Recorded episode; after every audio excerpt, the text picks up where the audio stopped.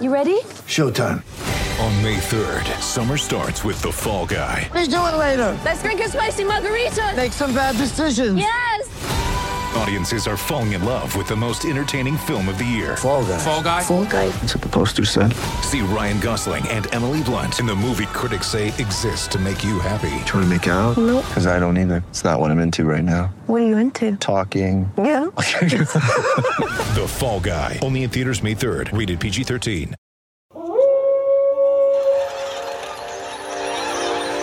News team, assemble!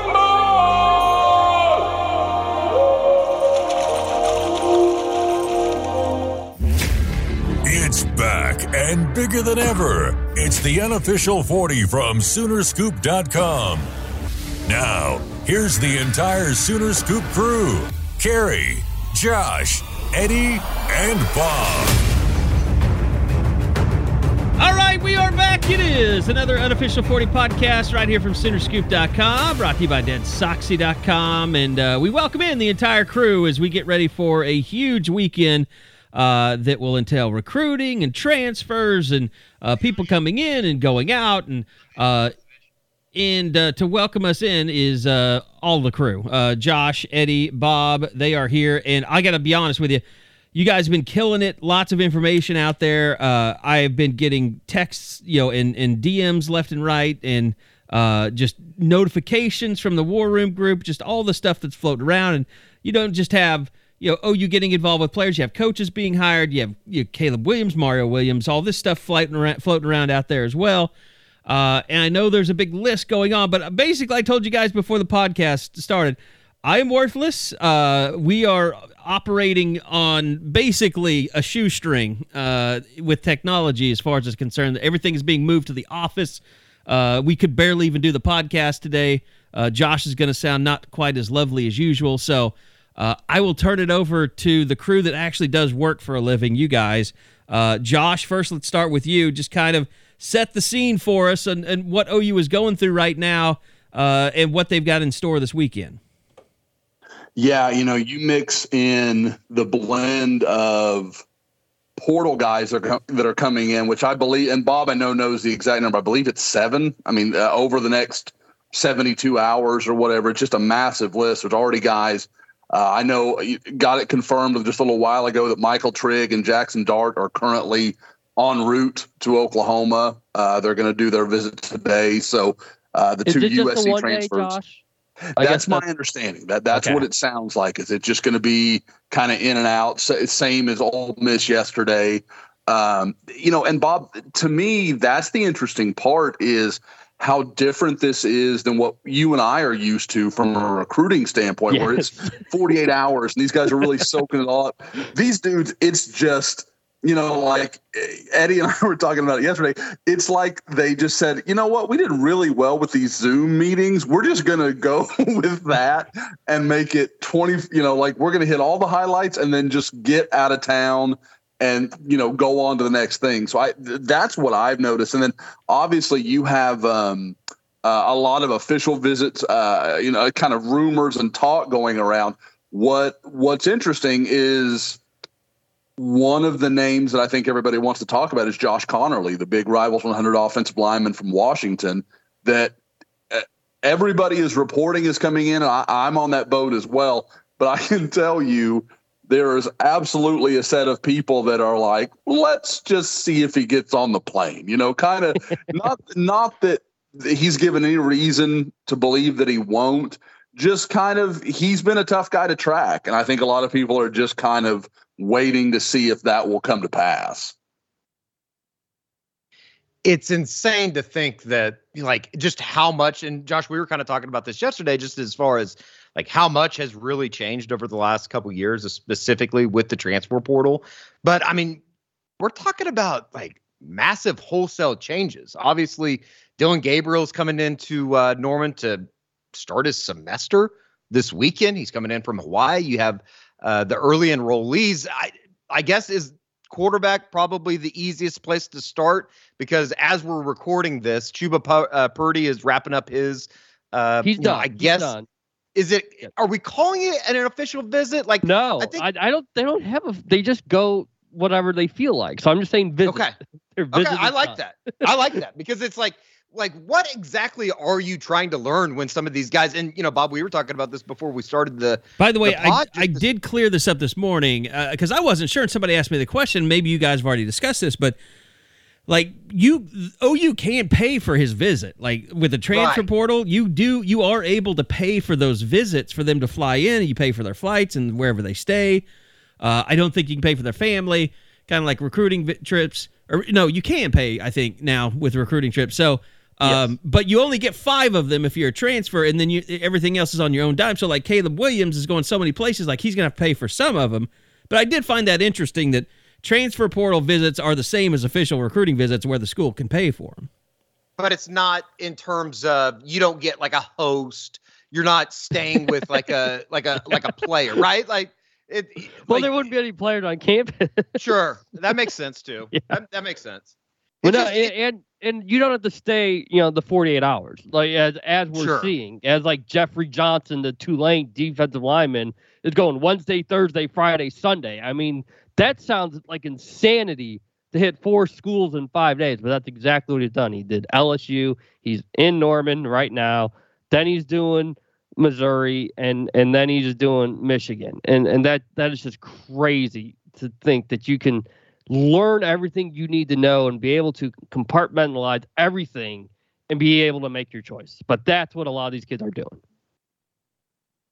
I would love to be a fly on the wall as as these visits happen, as far as not necessarily what they're presenting to the players, because I think it's pretty obvious. I mean, I'm sure that Lebby is going over what they want to be able to do offensively. Venables gives a you know a little bit of a future uh, outlook for the program, but the quarterback thing is so fascinating because you have Chubba Purdy, as you'd reported, Bob, coming in.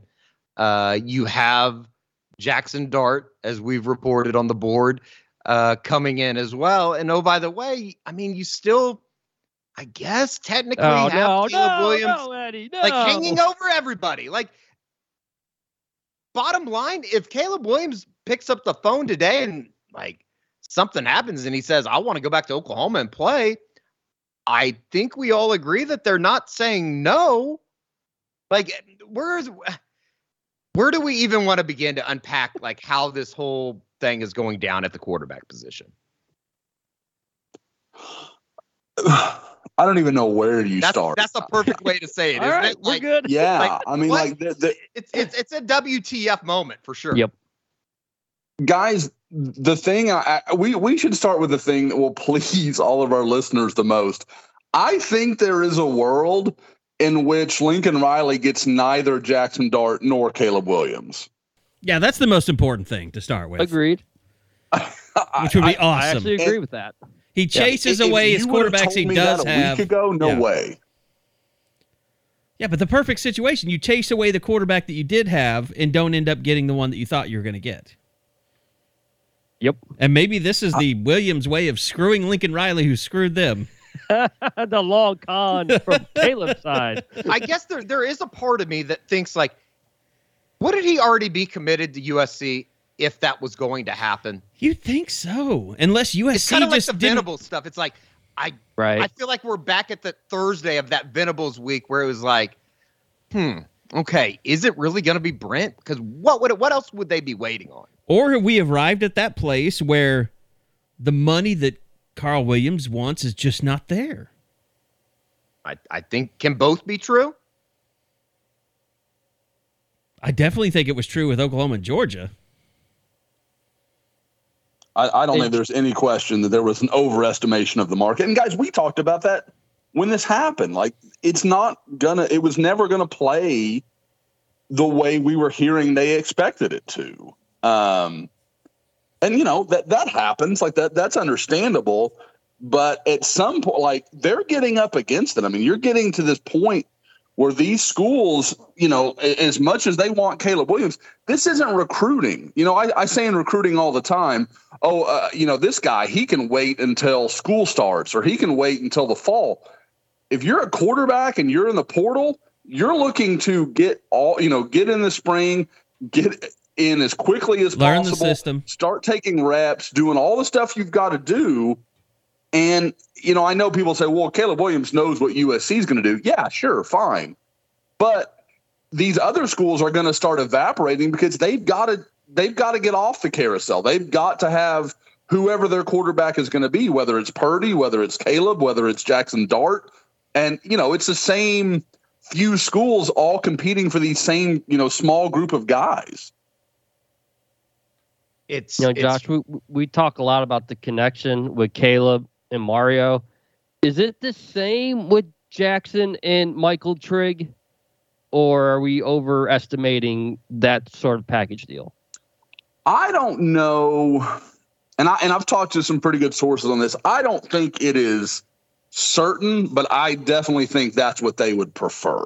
I, I think they both recognize that you know the other one is very talented, and it would be good to go somewhere where you have you know someone that you're familiar with. It, it- you know, if they choose to not return to USC, they could go to Oklahoma or Ole Miss or any of these other places and have you know that easy familiarity. So I I I don't think it's as direct as you know. Mario Williams has basically come out and said he, he wants to go play with Caleb. Now the Texas visit makes that interesting because we've heard you know there's well not even we've heard there's no way Caleb Williams is in play at Texas with the Ken, Quinn Ewer situation. So I don't know what to make of how that's going to play. And I'd, But- I'd take it. I'd take it a step further and say that I, you know, as of yesterday, I talked to some people that believe, from the Mario Williams side, anywhere in Los Angeles, whether it be USC or UCLA, is probably too far for Mario Williams. I mean, forget that. I, I don't forget. You don't forget, but I think people do forget. Kids from Tampa, Tampa, Florida, Orlando, Florida. It's like, I just, I don't know. That Bob and I were talking about that before we started. It's like that whole situation is bizarre. It's almost as bizarre as the Caleb Williams stuff uh, pertaining to Mario Williams. I think I have a bold prediction for Caleb Williams. Okay. I think the only school that can wow his people are the people that put together the stuff that I saw this year with uh, Kayvon Thibodeaux. I think Phil Knight could end up wowing the Williams family, and Nike Has could. he not already wowed? I mean, Bo Nix is up there though, and I'm not saying that he wouldn't start ahead of Bo. yeah, come on, that's Bo It's just like, but but you kind of get where I'm coming from. Like, but Bo Nix was up there all the before. Was was Caleb Williams even in the portal when Bo Nix made that decision? No, No. no, that was that was a while ago. I mean, you, are two are you going to tell You me know, all the things? different. And here's the thing: Way. all the stuff we've heard about Dan Lan- Lanning and how aggressive he is and how aggressive he's going to be. You think that he's not going to make a play here? That he's not going to put something together? I'm Well, just saying. This goes back to relationships because Kenny Dan Dillingham Lanning, yeah, and remember? Bo Nix Well, remember- just like Lebby and Dillon Gabriel. But you've got to do what you got to do. And remember, everybody was pointing out how Caleb Williams followed Dan Lanning when he, when his name was out there as the you know possible head coach at Oklahoma. sure. So there is a relationship there. I'm just None saying. of us could confirm when that follow happened, though. I Right. still think that was No, some no, no. years I think everybody agreed it was from Yeah. back when he was in high school still. But that's the To put thing. it more bluntly, Oregon's not going to be afraid to cheat over the next couple years. or maybe they're just going to tell Caleb Williams, you know what? If you come in here and you start and you win a Heisman, we'll make you the first college athlete with his own shoe line. Well, and Eddie, you, you're forgetting, I mean, from Kayvon Thibodeaux's comments that, uh, again, Oregon is a well stated place of higher learning. I mean, always been a very well respected university. You know, it's a, uh, a Jimmy Lake special. So there is, um, you know, scholars like Colt Lyerla, you know, guys like that That's a that have name I haven't heard in a while. yeah, Little yeah, Lyerla. that really went to went to Oregon for the uh, the chance to get a degree. So, um, Plus all Oregon, this. Plus, Oregon would make things interesting. It- it definitely would it's make an- it makes sense, Gary. You're not wrong. Like I've heard nothing like that, but it makes sense. If you I know. think I'm, I'm not it. saying like, oh, I've heard this is happening. I'm just saying, Sure, sure. like, if this is going to continue to be, uh, you know, a shopping spree, you know, or a, a shop around or whatever you want to call it, I could see that developing. I find the most interesting aspect of all of this to be like fast forward to Sunday. Say the Jackson Dart uh, visit goes very well. Say that he's ready to commit, would Oklahoma, I guess, in a way, I like I don't want to say that they're I I get the feeling there are people down there that are ready to tell Caleb Williams thanks but no thanks. From I a think you have to. perspective, it doesn't make sense. I think you have to. If I mean, doesn't didn't Lincoln Riley? I mean, I don't know this for a fact, but it would seem to me that Lincoln Riley lost Jackson Dart because he wasn't willing to commit to you know him being his quarterback the next year. Well, and that, and I think that that's where that kind of, I think we all read between the lines when Jackson Dart entered the transfer portal on Monday was the fact that uh, you go, okay, he knows that Caleb Williams is coming, which I Right. think kind of in my mind accelerated everything to thinking, okay, Caleb Williams is going to be committed to USC. by And then the uniform afternoon. thing came out. and that yeah, and then that came out, and like I still I've talked to people that are you know loosely affiliated in Los Angeles, and they don't think that it's just a done deal that he's coming. Now maybe that word hasn't leaked over to them yet, and maybe there is something going on, but like this idea that Caleb uh, and the team Williams are just locked in with USC, I don't think that that's the case as we record this on Thursday. Do I still think that there's probably a pretty good chance that's where he ends up? That's the only thing that makes sense to me right now. Problem is that we don't know what makes sense to the Williams family. We don't know what Sure. they're really looking for. Like what's what's the end Well, I game mean, there? It depends on what narrative you want to. I mean, if you listen to a national reporter, it's development, development, development, which you know I think that we've It's basically bullshit. debunked that Yeah. more Hammered than that home enough. Yeah. like it's it's one of those things. The more you say it, the less I believe it. I'm sorry. That's just that's the way that it it, it feels to me. Uh, like so. I guess in a way, what I'm trying to ask is, is Jackson Dart in Oklahoma sooner by the end of the weekend? like and and and on top of that, how does Dillon Gabriel take that news? Like, I would love to know what those conversations are like behind closed doors. Like, I think that they were probably pretty upfront with Gabriel and that. What what did we say from day one? They're taking two quarterbacks. They wanted Yep. to Or they or they Right. were getting Caleb Williams back at that point and they didn't know for sure. Sure. That's also another possibility. Like it kind of feels like they feel Well, the whole and they being people in rolling the- Norman feel like they have a pretty good chance of getting Jackson Dart. the whole rolling the dice thing with Dillon Gabriel though that kind of made it open like I don't know if this is my job, but I'm going to take a stab at winning it. Sure. Oh yeah, And the, then- the the tweet that he sent out and stuff. Is that what you're His commitment Gary? tweet, yeah. Yeah. Yeah. And then I start reading too much into things by the Central Florida transfer re, uh, receiver going to the Bruins instead of going to the Sooners. I don't know if OU ever showed any interest. We just all thought, oh, well, he's going to follow Dillon. But then he didn't. Yeah, I and I can see that being a situation of him just he's from that area. Doesn't he have a brother that plays at UCLA? Like I that could make sense. I think that we probably jumped the gun on that just because it made so much sense that he went to Central Florida uh, because of that Gabriel connection. Guys, is there any position that's confused you more? I mean, I know we're kind of talking quarterbacks, but the way OU has handled wide receivers in the portal has been very surprising to me. It's been very passive. And I would have thought maybe more than any other position, it's where they would be aggressive.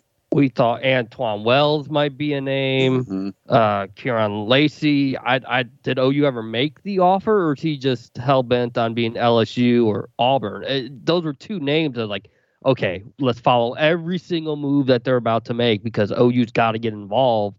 And here we are. It still doesn't feel like they actually are. And Wells committed to Beamer on Monday, so now he's now he's off the board too. Is that because they? I, I don't want to say necessarily like what's in the portal. Uh, is that because they feel comfortable with what's coming back? I like, and Just I num- think Bruce just Feldman num- does a great job, but it just doesn't seem like Yeah, there's a just ton of wide receivers need. ready to leave. they need more just based on Sure. numbers. And you lose Sure. Mike Woods too. And you think about who was there for the Alamo Bowl, and you actually you're losing guys too. Uh, it's like that is not a deep room by any stretch. I mean, th- they've got seven current guys, and three of those seven are Jalil Farooq, Cody Jackson, Trevon West that have played almost no football. I'm right there with you, Josh. I thought they were Yeah, going mean, to attack. now attack you bring hard. in Nick Anderson and Jayden Gibson, who uh, you've you've got to think Nick Anderson's like, man, this is perfect. Like he went to OU largely built on Lincoln Riley and you know his brother's connection to the university and all that. But Nick Anderson's almost a prototype for, for what Jeff Lebby has done offensively. So he's got to think that that worked out pretty nicely for me. Um, and then obviously Jayden Gibson's tremendously talented, but I I mean you're just it's a shocking lack of experience at receiver. Um, and when you throw in the quarterbacks coming in, it's a new offense being learned. I mean, there's a lot to process in a short amount of time there. Yeah, you're almost banking on somebody like a Theo Wease really Mm-hmm. bouncing back and having the type of uh, not just season, but the type of you know ending to his career that I think a lot of people thought he was going to have coming out of Allen. Well, I'd say you know with Wease, you feel like he's pretty locked in. Um, I mean, just from the tweets that he's made. I mean, not not recent recently, but early on. And then we still haven't heard anything as- thing on Mims that leads us to believe that he's looking elsewhere. Although with all this stuff, it could happen overnight. I mean, look, Trail McCutcheon pretty much happened in a span of two days.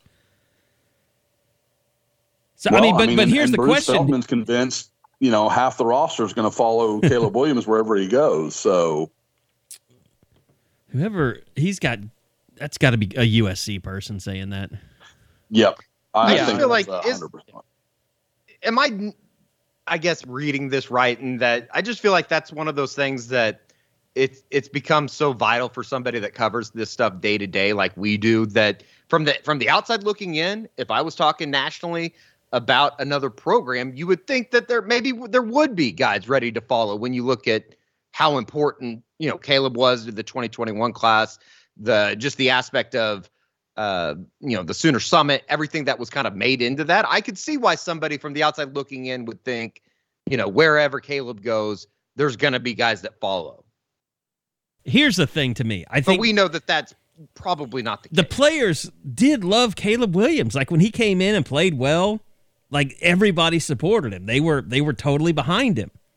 But I think then when this NIL stuff gets involved in it, it's like it's kind of like the way the fans feel. It's like are you with us or are you for you? Like who are you like are you a teammate or are you a business on your own? Like that's separate from us. Like I think that's got to be off-putting for some people. It's like who's okay, so I follow you, I help you get better. You're going to be the one that gets all the praise and the money and the you know accolades out of it. Like why should I be kind of like your lackey? I want to make a name for myself. I don't know. It, no, I it, it that makes a lot of sense, Carrie. I just like I it feels like again, I keep going back to this idea that the way that Oklahoma's operating, it just they it, it feels like they've seen the writing on the wall with Caleb. Uh, it's just coming out as we're recording this that Chip Kelly's expected to uh, sign a new deal with UCLA. I know that there were some questions going into uh, you know this weekend with his buyout expiring on the 15th, coming up on Sunday. It just feels like the Caleb Williams era is over at Oklahoma. And, you know, I, to a certain extent, I think that there's a lot of people that are completely okay with that, especially with what could be coming in. I think Is mo- that a good th- way to like kind of wrap? I think up? most Like, fans have I prepared it sounds that shitty, it's, but it's it's just kind of that it is what it is. It's just like, you know, if you got a dog, I'm sorry, Josh, if you got a dog, it's not doing well, you prepare yourself for the day that you're going to have to put it down. Like, I think OU fans have prepared themselves to lose Caleb Williams. and Caleb prepared them with his statements after the bowl game. Yeah. I mean, it, it's true. It's true. How many days ago was that, by the way? The bowl game? Yeah. Two weeks. Yeah, two weeks. Seems Uh, like it's been yeah, two months. just over 15 days, Two right? weeks in a day, right? Yep. Wow. mhm. Would have been in two weeks from last night or Wednesday Been night. Insane. It is 15 days. What, as far as Dart goes, Josh, and I know he, he, so he started three games. He played in six at USC a year ago. Even going back into high school, how familiar are are you with uh, Jackson Dart and what he was coming out of uh, what is it, Canyon Springs High School in Utah? Uh, yeah, you know, he was a guy that really blew up late because you know most of the West Coast, as we all know, just didn't play football in 2020. So he kind of had he was one. Utah was one of the few states that went ahead and did play, and he put together a great season. I, I believe led them to a state title, if I remember right. At least it was a deep run in the playoffs. I'm I'm I'm a little foggy on actually how it finished, but uh, you know was a guy that just really took off and got a lot of attention. And I know talking to some people that you know that watched him, watched his freshman stuff at USC, and you know kind of have a feel for him. Uh, you know, I guess as a as a player, as a kid, whatever you want to say, th- there were very high expectations. They they there was some real belief that he was going to be the guy. And I know I talked to some people that you know we made the joke earlier, or you know joke whatever guess that you know Dart and Caleb don't end up at USC. I know some people that really thought, you know, maybe oh, you know, maybe Lincoln Riley needs to think long and hard whether he wants to get involved with Caleb Williams when he already has Jackson Dart in the fold. Um, that, that, that there was that level of belief in his talent. He really impressed some people. And, you know, people will say, oh, he only had so many offers and he wasn't in the top 100. Again, he came on late. He plays in a state that isn't just rife with talent and doesn't have a lot of people flying in to go see, you know, their their games and things. So I, I think there was a a hesitance about going too crazy with him. But at the same time, like I said, when you emerge late and people don't see you, you kind of can't make the moves everybody else does. And at quarterback, there's only going to be so many spots available to you as far as his offer list and things like that because, you know, you can't go yeah, for example, perfect example, Oklahoma. Oklahoma's not going to go offer Jackson Dart. They already had Caleb Williams. Georgia's not going to go offer him. They've already got Brock Vandagriff. Quarterback, the chips fall so early that sometimes guys like this can get lost in the, you know, kind of in the shuffle a little bit. But like I said, I, watching some of his freshman stuff, this is a guy that's got a ton of arm talent. He he's a pretty good athlete. Uh, you know, I'm certainly not saying he's Caleb Williams when he runs the ball, but there's a there's plenty to like there. And I know Eddie, you had heard some things that this was kind of a no doubt pursuit for Oklahoma. Once he hit the portal, Oklahoma was, you know, kind of of the opinion, hey, we we have to, you know, at least see if this guy would be interested. Yeah, and I I would even say that I think that it was a situation, and I don't know how this went down exactly, but I think Dart reached out to Oklahoma, not the other way around it, it, certainly wouldn't surprise me. And again, the the you know the thing that Which is, uh, it, obviously, it, just real quick, it's kind of funny if that's the way that it goes. That we're talking about development with Caleb Williams when Jackson Dart immediately identifies Jeff Lebby as somebody that he might want to work with. Go ahead. I'm sorry. Yeah, no, no, you're fine. And again, that plays into what Bob was asking me earlier about the Trigg and Dart connection. I've I have felt like Trigg is very very interested, and I've had a tougher time getting a read on where Dart is in the situation. Um, and I, you know, and for people that would kind of wonder, um, Trigg has some family, including a member on our board that uh, you know are big OU fans. So he, he's kind of been inundated with that for and a while. I know. And yeah, and, for like the last year and, or so. And I know at various points they had tried to get OU interested, and that that's where it gets interesting because OU never really did. And then Lincoln Riley's trying to convince Michael Trigg to stay, and it's kind of like, well, you were, you know, you didn't think I was good enough then. And I know people will turn around and say, well, you know, a lot of that offensive staff still at OU. The offensive coordinator is different. The tight ends coach is different, and the tight ends coach Joe Jon Finley offered Trigg at Ole Miss, and they have some connections. So there's a lot that works for OU in that kind of push and pull between would he go back to USC, would he come to Oklahoma?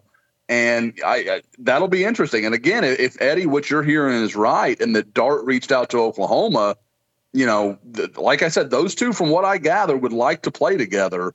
And if they're both at a high level of interest, maybe that can work out for OU and you know OU fans can get their dream of just being able to kind of say, "Hey, we're we're fine without Caleb and move forward and let him do whatever he's going to do." All right, want to take a little time out. Uh, remind you guys, deadsoxy.com is your place uh, to go, especially now that it's gotten cooler outside. I'm sure you've gone through that sock drawer and you said, man, I, I really need to replace some of my socks that I wear to work. Uh, you can do it with deadsoxy.com, D E A D S. Is there a concern about the tight end numbers?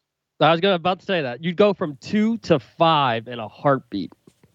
You, you don't. You went from thinking it was Jason Llewellyn and Kaden Helms as true freshmen that, and they were just gonna have to learn as they go, to taking Daniel Parker, more of a blocking guy, Brayden Willis announcing he's coming back, and then you could add Trigg. That room changes in a hurry. Yeah. The the part where I think, you know, you have to say, okay, this is gonna, you know, you, you just have to make that work, is that if, you know, say say you said, oh, okay, the, the numbers are just too much. Well, next year you turn around and then you're right back in the same boat with Llewellyn and Helms as your only two tight ends, and you don't know how much experience they're going to get this year behind Willis and Parker. So I, I, think Trigg gives you an easy gap of okay, and now you can look into that 2023 class and kind of think, you know, like what do we want to do here? It gives you a little flexibility. And yeah, you're riding a little heavier than you would want to in your tight end room. But with Lebby and some of his reliance on the run game, I'm sure he can find some things that could work. Because Trigg, I mean, guys, we're talking about, you know, wide receiver numbers. You could flex Trigg, you could flex Helms. Like the, they're they're borderline receivers as it is. I mean, they're not And I- pure inline guys. I talked to Jason yesterday. He did not have a problem with anything that's happened with picking up Parker, with Brayden staying, with them looking at you. That was not an issue at uh, at all. He appreciates the experience that's coming in so that he can learn from some from some of those guys. And it's just like that doesn't change how I'm going to work when I get there. I'm still going to put in everything I got, and then we'll just see how things happen. the that that's Aledo. I mean that, that that's a guy that comes from a program that's like, yeah, man, there's there's good players. You're gonna have to go beat them out, and you're gonna have to win, and you know they know what it you know like kind of the stuff it takes. And I I just think they're they're kind of wired to compete, and I, I so I don't I, that doesn't shock me at all that he kind of has a feel for that. Um, one of the you know uh, I, I guess as you look at it, one of the things I kind of keep waiting to emerge is if Oklahoma gets involved in the running backs. And I now I haven't seen a lot of names that I'm like, oh, that that that gets you know that kind of blows your hair back. And I think with Marcus Major returning, it definitely softened the need a little bit. I mean, four Yeah. running backs is a pretty good room. You'd like to have one more. Noah Cain is interesting from Penn State. I mean, that that's obviously a name that people remember. Um, and I think Did, oh, probably did OU cool on him? Isn't yes, that if it wasn't Yes. Cain cooling on the Sooners, it was OU moving on. Yeah, that that But- was always my read. Yeah, there was a different different staff too. sure, sure. And, not- you know, Not Demarco yet. No, absolutely not. And you know, you, you would think it makes some sense because with Noah and his injuries and kind of the lackluster production, you'd expect like, okay, the market's not going to be real hot for him, but it's good enough, and he gets to go play. You know, he could come back a little closer to home. Um, you know, play under a guy like Demarco Murray, kind of earn his way. He's going to have more experience than really any back on OU's roster. I mean, probably even including Eric Gray. I'd have to look at the numbers, but I would think those two are pretty close in that regard. And he's kind of a big power back that fits what Lebby likes to do. I mean, there are things that make sense. I'm not saying I've heard anything, but it's just kind of one of those interesting deals where, um, you know, and, and I, I guess the thing I can't get over, guys, is do you remember like three pods ago we were like, well, is Brent Venables going to get involved in the in the transfer at all? And like, it's the craziest year we've ever seen as far as that goes. And then, I mean, there are so many people coming in. Is this going to be a lot of like it's either or and it's not and? Like when you're bringing couple defensive linemen, couple guys in the secondary, they're not going to take them all, right? I, I don't know how the numbers really stack up. I'm just one like, there's been a couple kids who have told us flat out this is their only visit. Are they really going to take both, or is all of a sudden that guy is going to have to learn Sunday? Oh crap! I don't have a I, I I don't have a school now. you know, I don't know that I have laid out that full story, and we'll we'll wait until post signing day. But with the whole Jaren Kanak situation, I know I've talked with you guys about it. I'll tease it a little bit for you know for our listeners. I, I do a kind of post NSD thread where people just ask questions. It ends up being 400 posts long. It's just a wild thing that we've done every year for a long time. The Jaren Kanak situation makes me think that OU is willing to play that level of tough ball. If that's what it is, hey man, we're we're sorry, but you know you could have jumped on this, you didn't do it. You know, kind of first come first serve. But I will say the numbers seem to be there. I mean, like you look at what OU has returning, which is a very, you know, like we we've got them at, you know, my my last update was 62 scholarship players currently and you've got you know 17 incoming freshmen and there's still a few guys like deshaun white uh, brian mead i mean there, there's a few guys that i'd love to know the final verdict on. Um, Mead Mead Mead was a super senior. okay then then he then i'm at 61 see i Yep. I, I will flat out own i cannot keep track of that. Like i the I, I need to live in a world where after five years you leave. Like i it is too confusing for me for the for how that all works but it doesn't matter. So that, that so again there's room anywhere from about seven to ten guys from the portal would be my expectation. And you know and again my 61 62 includes daniel parker includes mccabe matower includes jonah lewis so like i mean there are already guys that they've already fulfilled. So you could you're talking about six seven eight more i think are completely within reason for them to bring back or I guess Do- add to the roster. Yeah, and I mean it, it certainly seems like like the Trey Morrison seems like a is he a perfect example of one of those guys like based off some of the notes that you put up, Josh, it seems like he's coming with his bags packed to Norman. that is very much the impression I got. I, I and I mean I love it. I, I love how blunt he was. You know, for those that don't know, Trey Morrison, uh, grad transfer from North Carolina, as a guy that you know you talk to people at North Carolina, one of their more diverse uh, defenders, really defensive backs, smaller guy. I mean, it's it's kind of one of those things where we'd all gotten so used to the Grinch model of what they were looking for. This is more of a you know five nine, one eighty five kind of do it all type defensive back. And you know, obviously Brent and that the the guys from Clemson being familiar with him in the ACC, Bingo. uh, uh, I clearly wasted no time, and they went after him. Uh, I spoke to him yesterday for a while, and you know, it was just one of those things where I'm just going through basic questions, and it was just kind of like, hey, you know, when does your visit happen? Because as Bob and I have, have discussed, the weekend is becoming like a five day window. I, They I don't, don't have know class. They don't care. everybody like yeah, you're exactly right bob you know college guys like if there's no monday to friday classes they're like it's the weekend like whatever else it is it's just the weekend so you keep hearing guys reference it and then i'm like well what day? And they're like wednesday. Man i don't know what planet you're on. That's not the weekend. So um but eh, but anyway um and so I'm just kind of talking to him about when, you know, I'm like, okay, how, and I was trying to get a feel for how long he was going to be there. And he says, he goes, well, if all goes well, I'll be there till the end of the year. And I'm like, oh, okay. So like, I mean, this is just a dude that's that is expecting, you know, uh, again, I I think it's pretty safe to assume that Trey Morrison will be on Oklahoma's roster going forward. And that was the same type of mindset Wyoming transfer CJ Cold uh Coldon had too. When I was getting in touch with him, like, no, this is the only visit I've I've got planned. Mm-hmm. And I was like, all right, you know, I I don't know how exactly they're working with with with the numbers, and that's why I'm sort of asking: is it either or, or you know, can it be an and where you take you know two or three in the secondary instead of just one?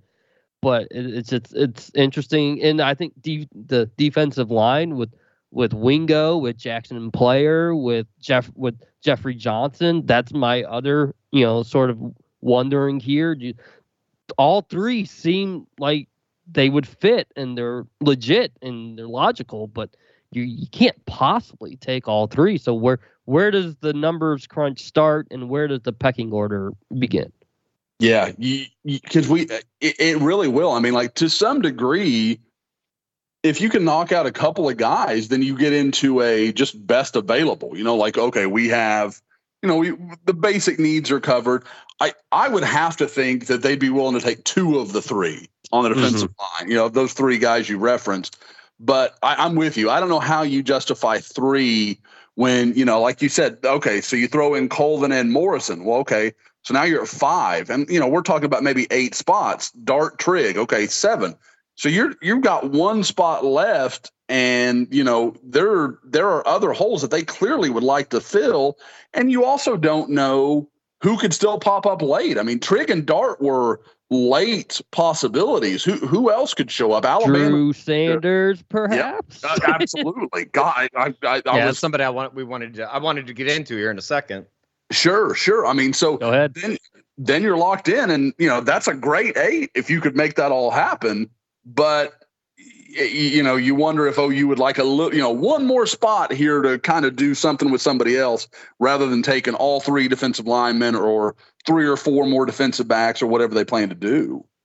It truly is amazing when you talk about like how much a roster, how much a depth chart can change uh, in the matter of days nowadays, especially with the transfer portal. I mean, we haven't even gotten into how Oklahoma could finish the 2022 recruiting cycle, which, oh, by the way, is now less than a month away from the second signing day. But uh, yeah, let's let's go Drew Sanders, Josh. Uh, I know that there is a lot of speculation that this could end up being uh, basically an Oklahoma Arkansas battle with maybe Texas looking from the outside in. Kind of is that where we need to start with that with the former Denton Ryan uh, standout? Yeah, you know, uh, the Drew is Drew is just kind of an interesting guy because I, you know, and I put something up in uh, in our Thursday notes right before we got started on the pod, and there is absolutely an overwhelming um, sense of confidence when I read reporters like, "Oh, this is fact and this is not," and I'm like, "Man, I like." Even yesterday, when I initially said, "Hey, I don't know if Texas is involved," I said, "I think," you know, like I think this. I, I'm not certain of anything because Drew Sanders is one of the most quiet recruits I've ever covered. Even when he was committed, he was never one to talk much. And One word answers. yes, yes. I remember going to do a video interview with him and he really was okay. And almost from that point forward, you never got anything, any context out of Drew. It was just, yes, I will be there. No, I will not be. You know, like it was just, you know, completely uh, you know, I guess monosyllabic. Like it was very straightforward. Um, but so you know, you want to be careful. But the only thing that does seem to be a consensus, no matter who you talk to, is that it's Arkansas, Texas, and Oklahoma. There doesn't seem to be any other real options for him. Um, the Texas thing, I wonder how much is being made just because it's obvious. You know, Steve Sarkisian, Jeff Banks, all the Alabama ties. And you know, I, I, know people will say, "Well, Jeff Banks." Jeff Banks was Alabama's ace Texas recruiter. He had a big hand in any guy that Alabama landed from the state of Texas in that era. So there's no question he has a relationship with Drew uh, Drew Sanders, and that will matter. It, it's not nothing. At the same time, I don't really remember Drew ever being actively involved with Texas. Like that that was never really a thing. I don't get the impression that it holds the special sway for him that it does for some in-state kids that Oklahoma just never can get over the the hump about. And you know, people will say, well, you know, the guys that were recruiting him at Oklahoma, a lot of those guys aren't there, and that's true. But also, you have to remember that he was recruited as a tight end, so he and the area he is from means he was being recruited by guys like Cale Gundy, Bill Bedenbaugh. Like there are guys that are still on that staff that absolutely have a relationship with Drew Sanders. So there is some connection there. I, I talked to someone last night that's very well plugged in in the Dallas area, and there are people at Ryan that very much believe he's going to go to Oklahoma. Now, again, I don't. In most cases, from the places I'm hearing it, I'd be like, okay, he's going to Oklahoma. I'm not convinced because this is Drew Sanders, and he's just very hard to read. And I think again, I don't want to fall into the same trap I'm mocking others for. I'm not going to assume anything is fact, but what was the, I do what, like where OU is. What was the situation there with Alabama? Did Just not not a good fit. kind of saw the writing on the wall. Maybe wasn't going to get on the field as early as as he Wasn't he wasn't I- he playing early and then he got hurt? Yeah, he start he Yeah. started against um, who did they have in the season opener? Um, Miami. Yeah, he started that Miami game, and I, from what I, you know, kind of gathered, played pretty well. I won't say that I watched it closely or anything, but it seemed like he was okay. And then he, like Kerry said, he did get hurt, and then, you know, as we all saw on Monday night, Dallas Turner is a thing. So. Uh, you know, no shame in Dallas Turner taking your job. He's going to take a lot of jobs in the next 20 years of his NFL career. So he is a absolute monster. And I, I think, you know, Sanders just said, okay, I can be a role player here that could start at 125 other universities, you know, or I can go to one of those schools, be a starter, and probably, you know, Drew Sanders is an NFL talent. It's just one of those deals where he didn't want to sit behind Dallas Turner because, like I said, I mean, it, it's it's not unlike, um, you know, if Clayton Smith had come in the year behind Nik Bonitto, he probably would have left just because, you know, nothing wrong with it. Nik Bonitto is just really good, and then that's okay.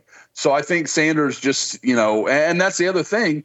Clearly, Oklahoma has some opportunity, but guys, how well does Drew Sanders? I, I've wondered this question about Clayton Smith, and I wonder the same about Drew Sanders in the Alex Grinch scheme. Perfect, plug and play. Yeah. You you know right where he's Mhm. going. Yeah. I don't know where he's. I was fits. about to ask. I was about Yeah. to ask what spot. And that's that's the deal to me. And again, Brent is a little more varied than the guy we remember from his Oklahoma days, where it was just four down, period, flat out, no no no exceptions.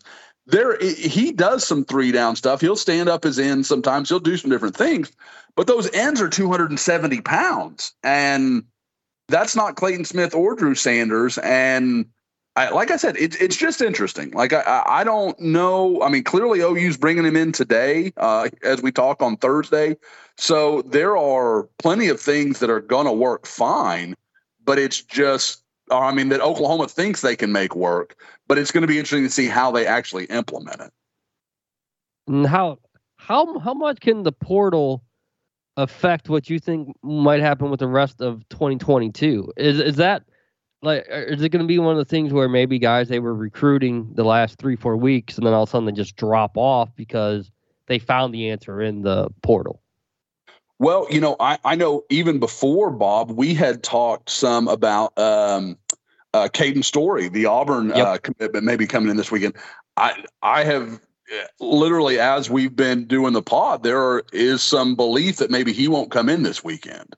So I'm wondering if that's connected to um, how they feel about maybe some of their other guys they're in on. You know, scholarship numbers getting a little a little tighter, um, or you know, it could just be um, you know some of the movement. I mean, obviously Auburn's uh, defensive line coach is now at Clemson.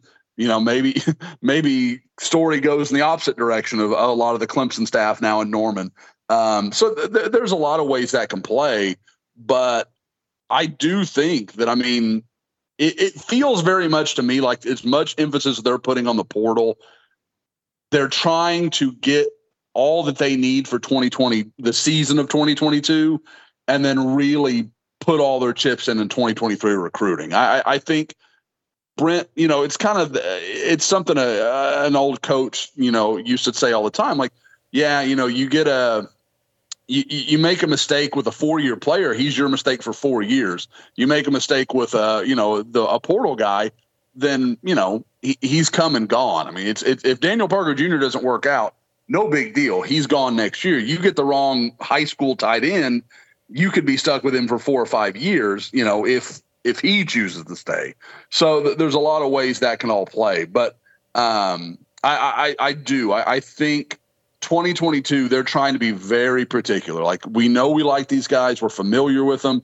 They're going to be good locker room guys. You know, I, I think as recruits they have to check a few more boxes than maybe some of the portal guys that you know are kind of you know in and out type guys. The the you know the Jackson players, the the Jeffrey Johnson, and those guys. I'm not saying they're bad locker room guys. I'm just saying I don't think it's is heavily factored into the decision making.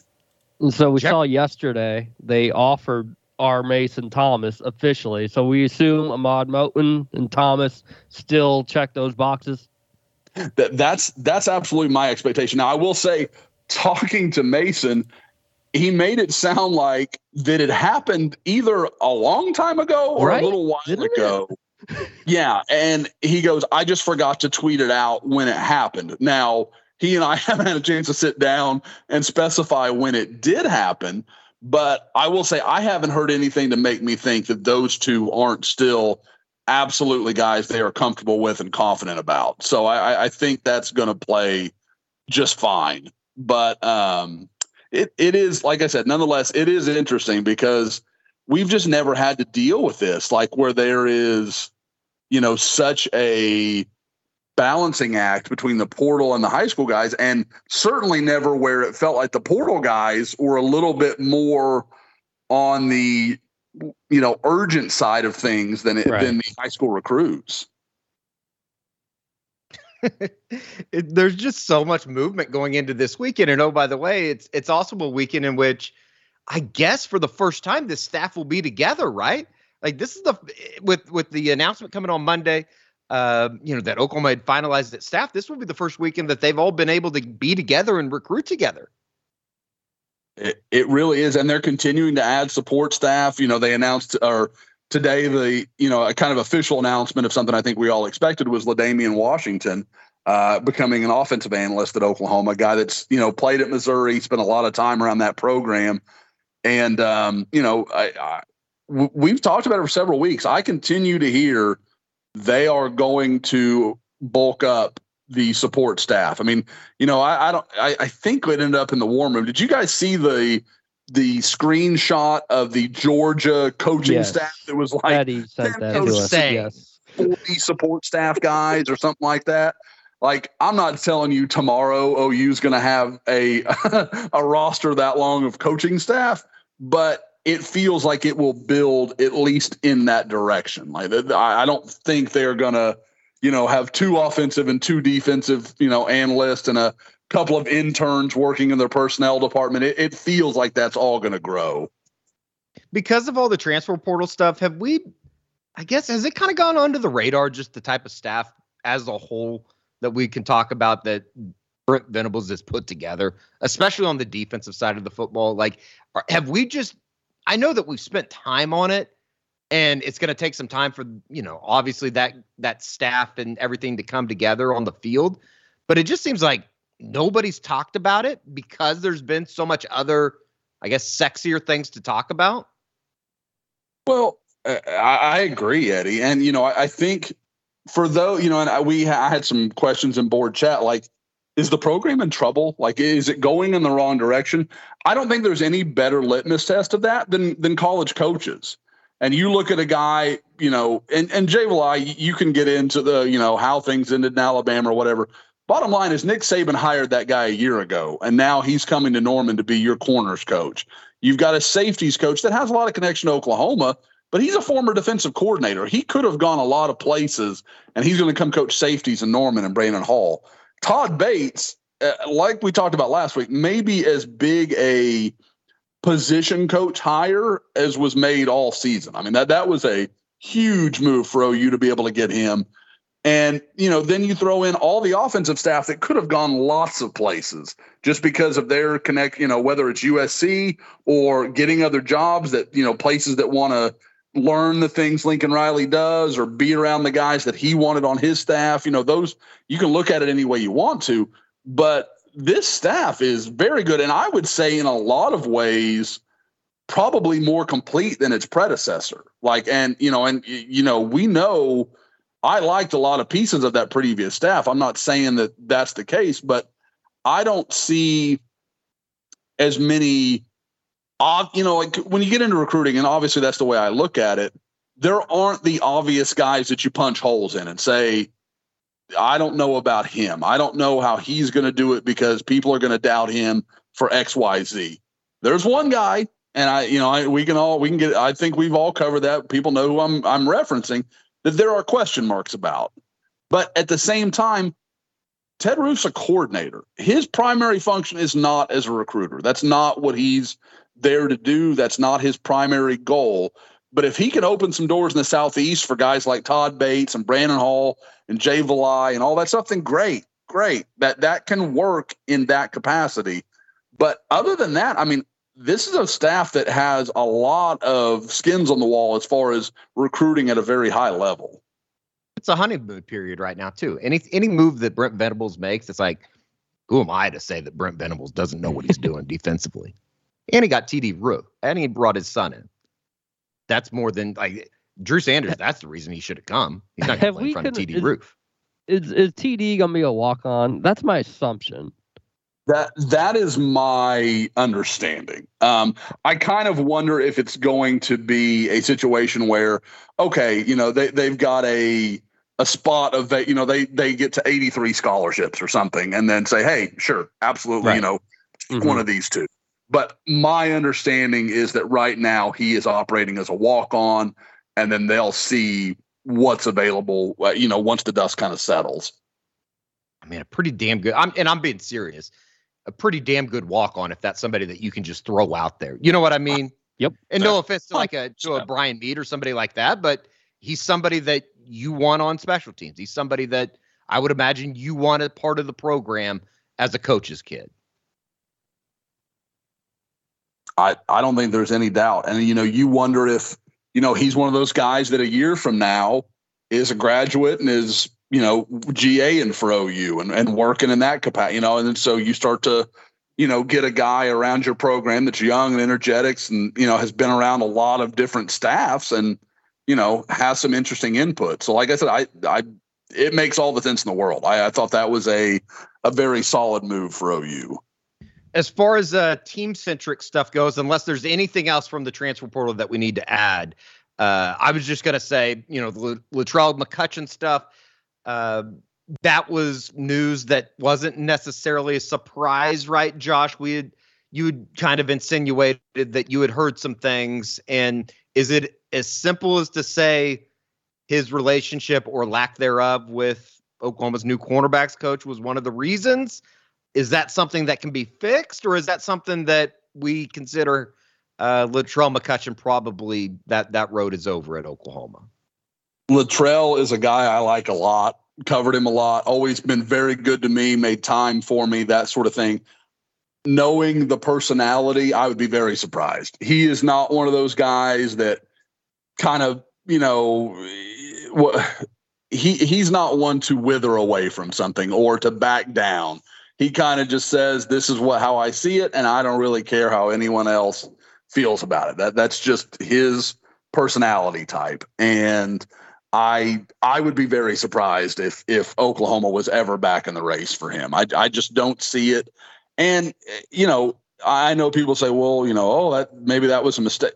It's one player. You you can't. Again, I I think a lot of Latrell. I think he has NFL potential but you've got to hire the guy you felt was best for that job who, you know, could impact your team for many years rather than a guy who, you know, it, in in his best world is going to be there two more years and then and then gone. So you just can't base it off that. And the good news is Oklahoma has two starting, you know, returning corners that have played at times at very high level. So if there's a place where you could afford that hit, it's, it's one of and Graham really vouched for Valai, and like as soon as that hire was made, saying he is elite. So it's just weird how you know for the relationship with one guy compared to the other. You know, we always it's it's going to be different. And D and DJ sounds like he's fired up that Jay will be coaching them now.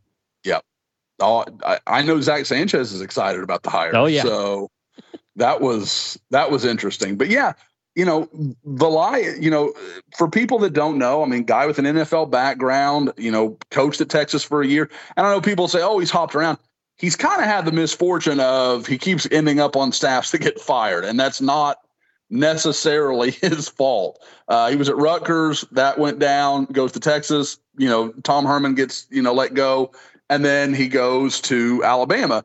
And obviously, Nick Saban didn't get fired but I, I think from what I, from what I've gathered, it sounds like Alabama had really expected to land Denver Harris, the big five star cornerback from Houston North Shore.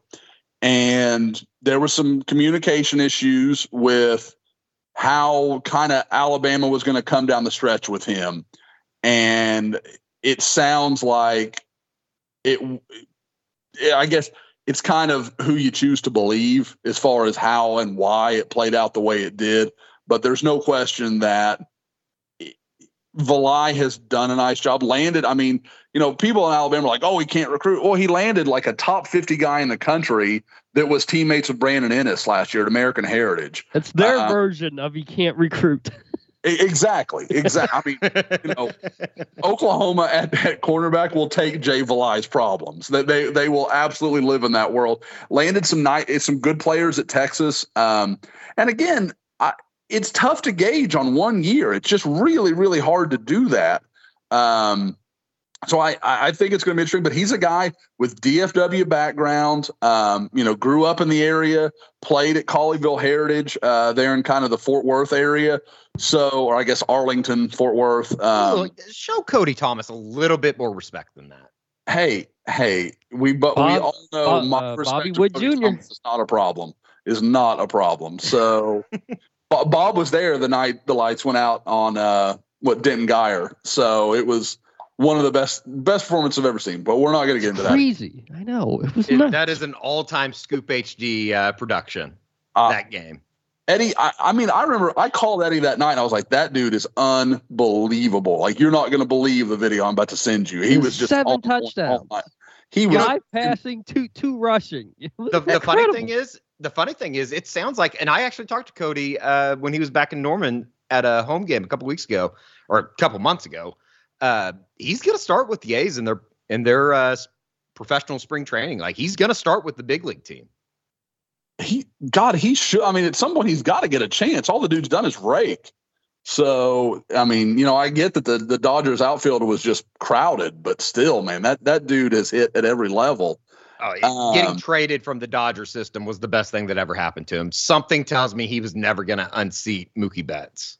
Yeah, which what I was saying with with Drew Sanders and uh, Dallas Turner earlier. There's no shame in that. There's no shame in maybe you not being able to beat out the possibly the best outfielder in baseball. So that's uh th- th- that that's all right. You can there's still a lot of room between very good and you know I can't beat him out. So um I don't remember where we're going, but yeah, it, like Uh, I said, just with Valai and uh, Colleyville Heritage and just kind of his connection back into the DFW area. Sure, sure. And like I said, I I have heard a lot of good reviews from him. He's he's a very uh, he's a guy that coaches seem to respond to really like. So that kind of helps you as you're trying to get guys on campus, you know, wanting them to pay visits because you know that was something Brent Venables said in that opening press conference is we want to prioritize guys coming in and visiting us, seeing us, and letting us, you know, get to know them. And I think Valai is the kind of coach that can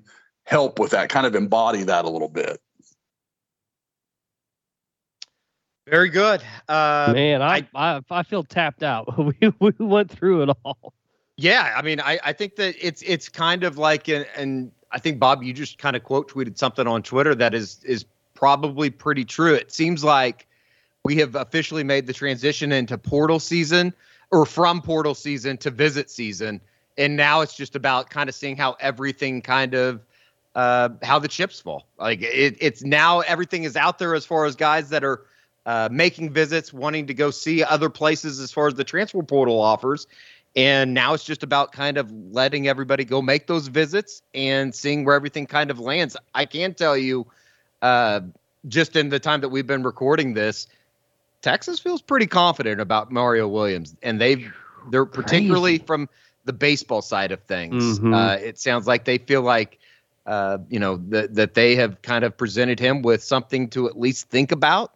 Uh, it's going to be interesting to see how that kind of unfolds, and uh, you know, just I guess lastly on my side, just from a team side, I was talking to a couple other people. Uh, school starts on Tuesday, Tuesday. of next week. Yep.